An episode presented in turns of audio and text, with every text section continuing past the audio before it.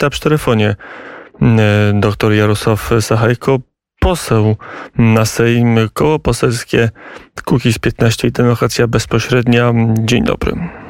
Dzień dobry, kłaniam się nisko panu redaktorowi oraz naszym słuchaczom.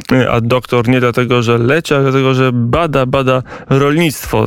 Z, z nauk rolnictwie doktorat pan poseł kiedyś, kiedyś mm, obronił i rolnictwem w Sejmie i w pracy poselskiej się pan zajmuje. To najpierw, zanim nasze rolnictwo i nasze kłopoty, to spójrzmy z, z pewnego oddalenia nie od dziś, od początku konfliktu wiele osób się martwi, że wojna na Ukrainie to głód, y, może nie w Europie, nawet może nie na samej Ukrainie w, w takich szerszych rozmiarach, ale głód na Bliskim Wschodzie i, i rażące obniżenie możliwości wyżywienia ludności na na półkuli północnej. Jak to wygląda teraz? Jakie mamy e, dane i co ta wojna może przynieść dla światowego bezpieczeństwa, bezpieczeństwa w pierwszym rzędzie tego żywnościowego? Jak nie będzie żywności, to chociażby presja migracyjna z Magrebu czy z Bliskiego Wschodu do Europy będzie znacznie większa.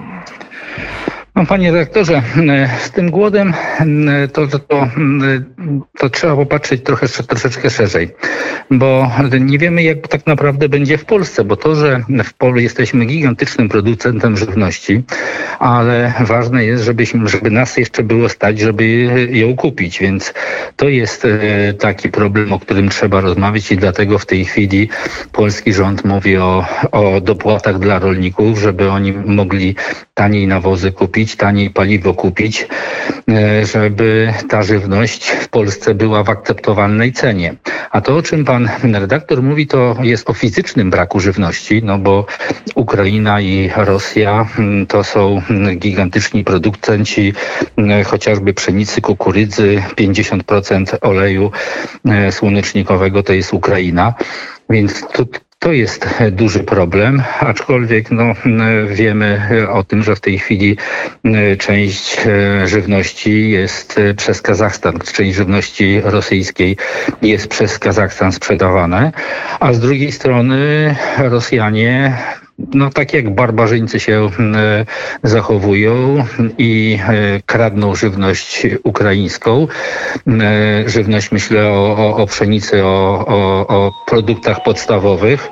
Dalej, jeżeli popatrzymy sobie, to E, również strzelają do rolników ukraińskich, kradną sprzęt ukraiński, palą składy ropy i to może być problem, że rolnicy ukraińscy nie będą mogli zasiać, a, a rolnictwo to jest y, praca pod chmurką, zgodna z naturą i jeżeli w czas się nie posieje, to tego w środku lata się nie da posiać, bo się później nie zdąży zebrać przed zimą, więc to jest wiele wielka, wielka niewiadoma i która prawdopodobnie no, może nam się w jakiś sposób wyjaśnić w ciągu kilku tygodni, jeżeli będzie ta, ta wielka bitwa między, między Ukrainą a tak naprawdę resztą e, świata, bo, bo, bo pomagają, pomaga wiele państw e, Ukrainie dozbrajając ją.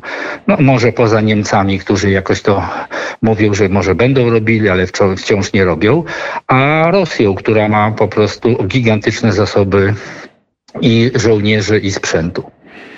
Mm, i ma y, rzeczywiście tego typu możliwości. Wróćmy jeszcze do rolnictwa, bo zastanawiam się, y, y, jak możemy nie wiedzieć. To wydaje się jest jasne, w których regionach kto na pole wyszedł. To chyba można sprawdzić, można zweryfikować. Były jakieś statystyki mówiące o tym, ile, ile pól no, na Ukrainie zostało obsianych, a ile nie. I to był jakiś wysoki procent, około 60. Tyle podawały agencje zagraniczne to już nam wystarczy, żeby e, spokojniej patrzeć, patrzeć w przyszłość? Nie, nie. Tutaj jest kilka takich niewiadomych, ponieważ w tej chwili, jeżeli wojna by ucichła, jeżeli tej wojny by nie było, to jeszcze wszystko da się nadrobić. Tylko no, nie wiemy, kiedy będzie ta bitwa i jaki będzie jej efekt. Po drugie, żywność e, i produkcja rolna to nie jest coś takiego, co można z dnia na dzień zmaksymalizować. Bo jeżeli jest taśma produkcyjna, to można ją trochę przyspieszyć, można nową taśmę, nową fabrykę wybudować, Ziemi jest ograniczona ilość i możliwości produkcyjne z jednego hektara są określone. Tego się nie da zrobić dwa razy więcej. Można zrobić ciutkę więcej albo dużo mniej. Dlatego w tej chwili wracam do tych nawozów. Jeżeli rolnicy nie zastosują nawozów, to plony będą o 50% mniejsze. I, I to jest e, ten problem, do którego Putin e, się bardzo dobrze przygotował, e, bo, bo, bo wywindował cenę gazu, jednocześnie pozostawiając w Niemczech, w Europie Zachodniej puste magazyny, bo to jest oręż. Tak jak ludzie nie muszą co roku kupować nowego telefonu, nowego telewizora i samochodu, tak codziennie dobrze by było, aby dwa, trzy razy dziennie zjeść. I, i on to cynicznie w tej chwili wykorzystuje, blokując e, porty ukraińskie i, i powodując to, o czym pan redaktor mówił, niepewność zamieszki. W tej chwili oczywiście wszystkie państwa mają swoje rezerwy, no ale te rezerwy znowu nie są wieczne. A pamiętamy, że ceny żywności już były wywindowane poprzednio, bo Chińczycy kupili 50% żywności e, w, w, w poprzednim roku, jaka była na rynku dostępna. Czyli z jakiegoś powodu Chiny coś wiedziały, skoro tak mocno się zaopatrzyły w tę żywność, e, a, a wiele państw niestety e, pozostało z pustymi magazynami, licząc na to, że będzie dobrze, licząc na to, że no przecież e, od, od wielu dziesięcioleci nie ma głodu w Europie, no, no więc no nie tylko w Europie, no ale w, tutaj w tych państwach rozwiniętych nie było głodu.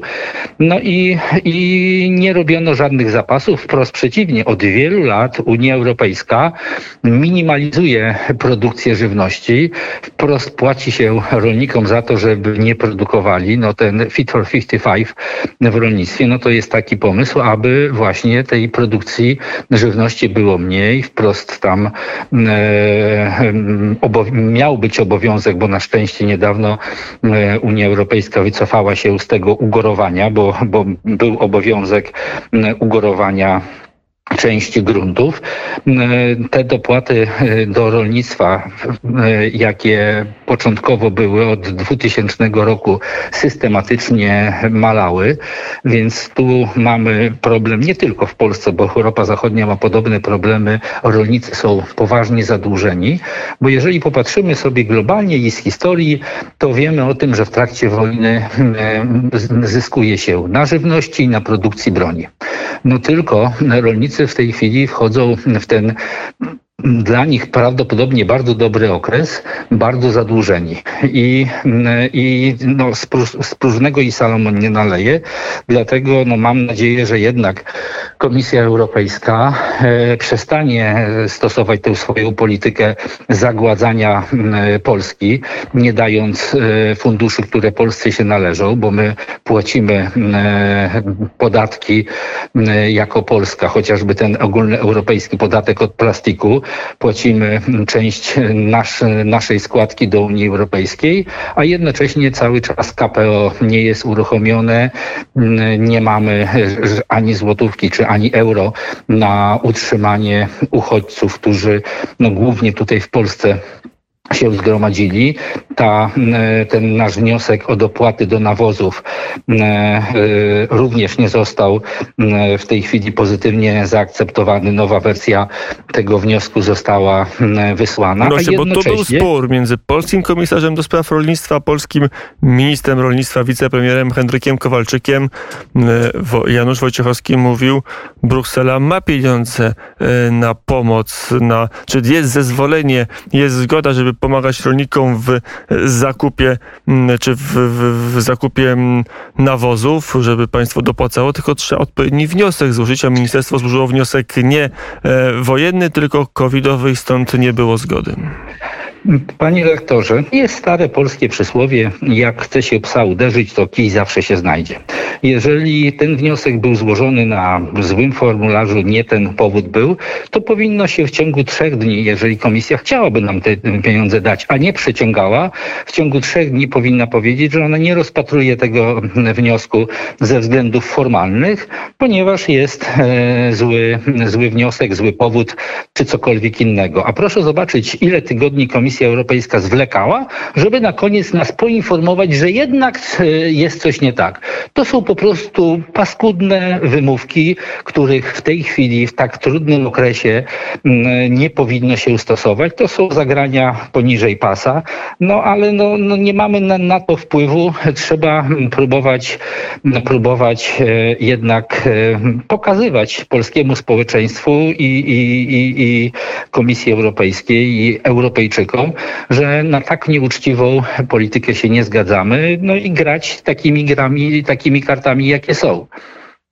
Mm, no dobrze, to w takim wypadku, mm, jeżeli mm, Bruksela będzie dalej się sprzeciwiać, tak rozumiem, teraz będzie kolejny wniosek i on będzie znowu odrzucony. Tego pan poseł się spodziewa, że znowu nie będzie możliwości, aby, aby, aby rząd dopłacał rolnikom do e, zakupu nawozów, nawozów, które są 300-400% e, droższe niż w zeszłym roku? No, no, Obawiam się, że, że tak będzie. Tutaj tak naprawdę powinniśmy zrobić uczciwą, otwartą debatę, jeżeli dalej będzie, będą wstrzymywane pieniądze z KPO, jeżeli dalej rolnicy nie będą dostawali tych pieniędzy, czy czasem nie zrezygnować e, z tych pieniędzy i pożyczyć pieniądze na, na rynku, tak żebyśmy na rynku międzybankowym, tak żebyśmy mogli te pieniądze wydać na to, na to, na co my chcemy jako Polska, a nie na jakieś fanaberię Komisji Europejskiej, bo jestem przekonany, że e, wychwytywanie CO2 w tej chwili magazynowanie go, czy jakieś inne fanaberie, które głównie będą nabijały przemysł, kieszenie przemysłowi niemieckiemu, są nam potrzebne. No, gdzieś powinno, powinno być powiedziane stop e, temu wszystkiemu, bo, bo ja się obawiam, że jeżeli za chwilę przegłosujemy tę ustawę o Izbie Dyscyplinarnej, o likwidacji likwidacji Izby Dyscyplinarnej,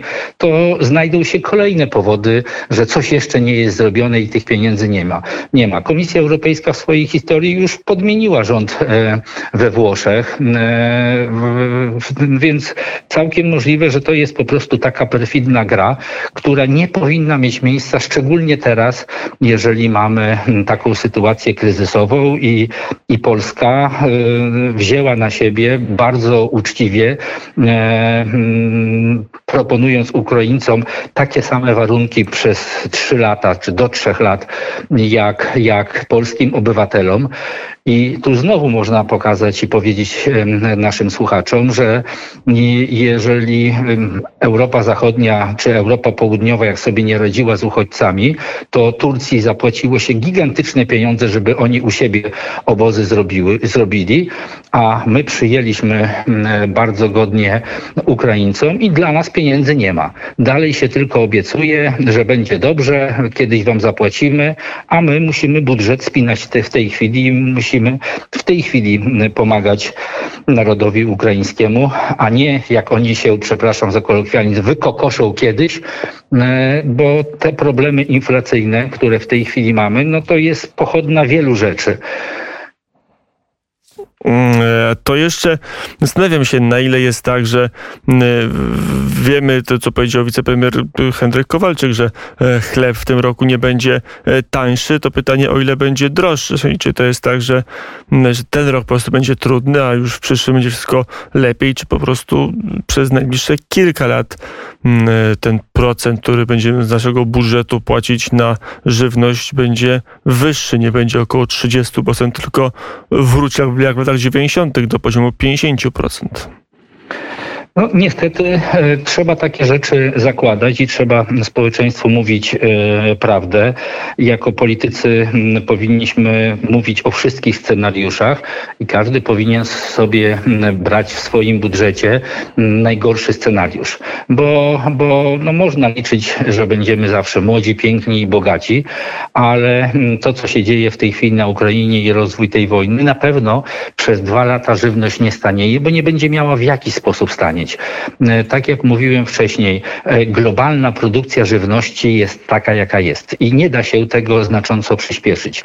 Jeżeli sankcje na Rosję, Białoruś będą skuteczne, no to te dwa rynki wypadają.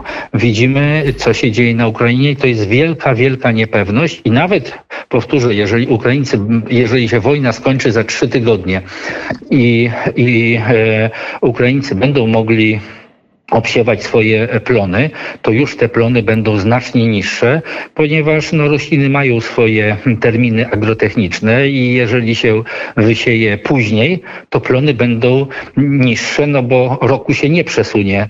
Mm, ten przykład z fabryką, o którym mówiłem, to rolnictwo to nie jest taka fabryka i tego się nie da zrobić, a straty na Ukrainie są gigantyczne e, w maszynach, e, w, w ropie, no i i w ludziach. No, tam ludzie też giną i rolnicy ukraińscy również e, giną. Więc nie mamy co się spodziewać przez najbliższe dwa lata tańszej żywności. Oczywiście chciałbym, naprawdę chciałbym być złym prorokiem, ale powinniśmy w ten sposób się przygotowywać do tego, że za żywność będziemy płacili coraz więcej.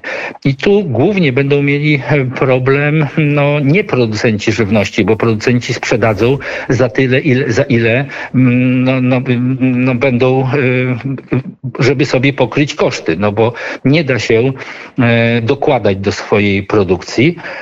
E, dlatego powtórzę, chcemy pomóc rolnikom właśnie dopłacając im do nawozów, żeby była ta żywność i, i ta żywność była w miarę w akceptowalnej dla nas cenie, ale, ale będzie ona drożała na to nie ma złotej recepty w tej chwili, bo jest zbyt dużo niewiadomych i, i nie ma takich pieniędzy, które mogłyby to zrekompensować, bo jesteśmy na wspólnym unijnym rynku. I jeżeli jest ten wspólny unijny rynek, mm, no to, no to mm, nawozy mniej więcej mają podobną cenę w całej Europie. I oczywiście ja słyszałem różnych takich w cudzysłowie geniuszy ekonomicznych, którzy mówią, że na przykład nie powinniśmy nawozów sprzedawać e, za granicę, powinniśmy kary płacić nie powinniśmy, no powinniśmy się jako Polska zamknąć. Tylko kij ma dwa końce i jeżeli byśmy coś takiego spróbowali zrobić, no to, to, to za chwilę kolejny wyrok przed TSUE byśmy przegrali i kolejne pieniądze, e, kary musielibyśmy płacić. A i druga rzecz, no 80% żywności, jaką eksportujemy, to eksportujemy na rynki unijne. Więc e, naprawdę trzeba patrzeć na swój budżet. Oczywiście w Polsce bardzo dużo, gigantyczną ilość żywności się marnuje, więc tutaj to jest kolejny, kolejny problem, który powinniśmy rozwiązać. Żywności nie trzeba kupować tyle, ile nam jest potrzeba, bo im więcej my marnujemy, tym ta cena żywności idzie do góry, no, bo, bo, bo jest jej mniej. Po drugie, powinniśmy kupować, skracać sobie łańcuchy te, więc kupować na, na rynku lokalnym i najlepiej, jeżeli możemy bezpośrednio od rolników, bo wtedy po pierwsze wiemy, co kupujemy, a po drugie mm, dajemy bardziej zarobić mm, naszym lokalnym rolnikom, tak żeby oni y, po prostu no, przetrwali i mogli dalej dla nas produkować tę żywność.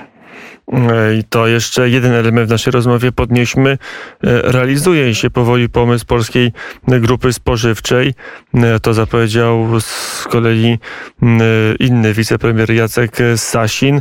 Na ile to może spowodować, że, że jakaś będzie amortyzacja tych cen w sklepach, bo wiemy, że rolnik zarabia najmniej, najwięcej zarabiają duże sieci handlowe i hurtownicy e, po drodze. Temu ma zaradzić Polska Grupa Spożywcza.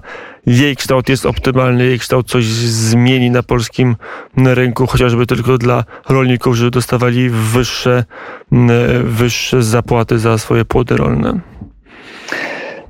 Nie. wkrótce, krótko można powiedzieć nie, bo, mm, bo Polska, bo teraz znowu trzeba wrócić do korzeni, po co, po co ten holding spożywczy, teraz Polska Grupa Spożywcza, te nazwy się zmieniają, ma powstać. Ma powstać po to, żeby w jakimś stopniu stabilizować ceny i dochód rolników. To nie będzie jakiś tam monopolista na rynku, bo jeżeli popatrzymy, to pieniędzmi, jakie ten polski holding spożywczy będzie obracał, to nie wiem, piątnica większy, większymi pieniędzmi e, obraca jako jedna duża mleczarnia niż ten cały holding będzie obracał. Ale tu chodzi o to, o czym powiedział pan redaktor. E, mamy większe, mamy duże podmioty. Niestety zniszczyliśmy e, bardzo dużo małych podmiotów przetwórni, skupów e, i bardzo mały, ma, bardzo mało mamy w naszych rękach handlu. I po to powstaje holding, żeby powstała jedna duża grupa, która w jakimś procencie będzie stabilizowała te ceny. Czyli no, mieliśmy przykład jabłek kilka lat temu i interwencja państwa spowodowała to, że sadownicy dostali o kilka groszy wyższe ceny na, za kilogram jabłek. I właśnie o to chodzi w tej polskiej grupie spożywczej, ale no, to, jest, to jest podmiot, który musi działać na zasadach rynkowych. E, więc on znacząco nie zmieni. E, na pewno nie zmieni cen w sklepach. Ceny w sklepach e, nie będą zmienione, tylko no, część rolników będzie miała pewność, większą pewność, że jeżeli sprzeda do polskiej grupy spożywczej, to dostanie zapłatę, bo to też jest kolejny problem, dlaczego wielu rolników bankrutuje, bo nagle pośrednicy ginęli. No i te duże podmioty kapitałowe no, będą musiały się liczyć z kolejnym dużym podmiotem kapitałowym, jaka, jaki będzie, jak, jakim będzie Polska Grupa Spożywcza. E, wielkich zmian nie będzie, no to po co właśnie ona powstaje, skoro ani nie obniży cen w sklepach, co byłoby bardzo trudne, no ale ani też nie poprawi sytuacji finansowej rolników, po co de facto powstaje. Poprawi.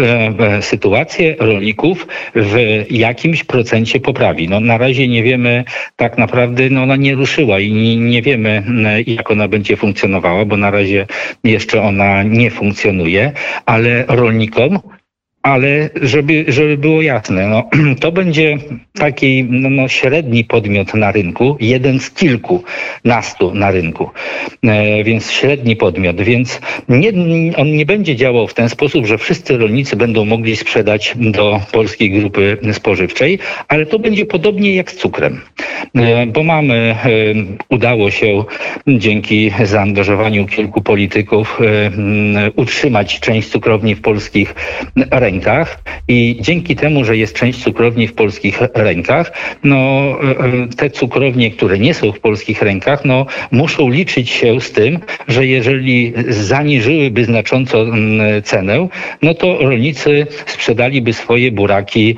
do, mm, do polskiego cukru.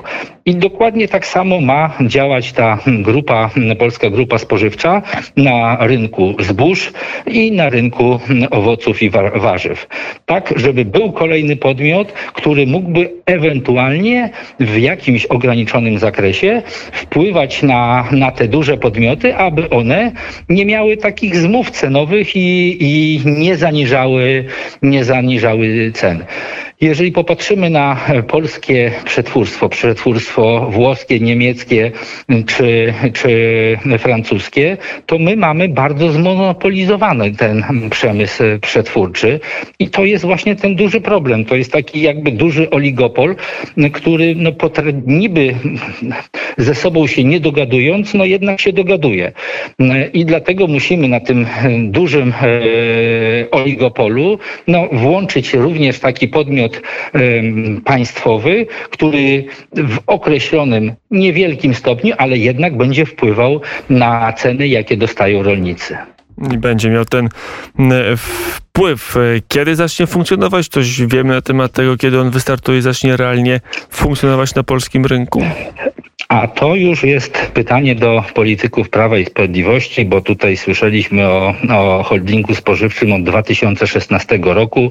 No dobrze, że on powstaje, ale no, według zapowiedzi premiera Kowalczyka już owoce miękkie, mm, czyli już wkrótce za dwa miesiące, trzy, będą skupowane przez, przez e, właśnie polski ten holding. A czy tak się zdarzy? No mamy sytuację, tak jak mówię, w wielu y, rzeczach nadzwyczajną, no ale, ale no liczę na to, że jednak po tylu latach już te, mm, to wszystko jest na tyle dopięte, o czym mówił również premier y, Kowalczyk, że na pewno w, tej, w tym roku, w tej chwili, y, przed latem będą realne zakupy przez nasz polski podmiot powiedział dr Jarosław Sachajko, poseł e, Koła Poselskiego Kukiz 15 Demokracja Bezpośrednia. E, panie pośle, dziękuję bardzo za rozmowę i do usłyszenia. To ja dziękuję, do usłyszenia.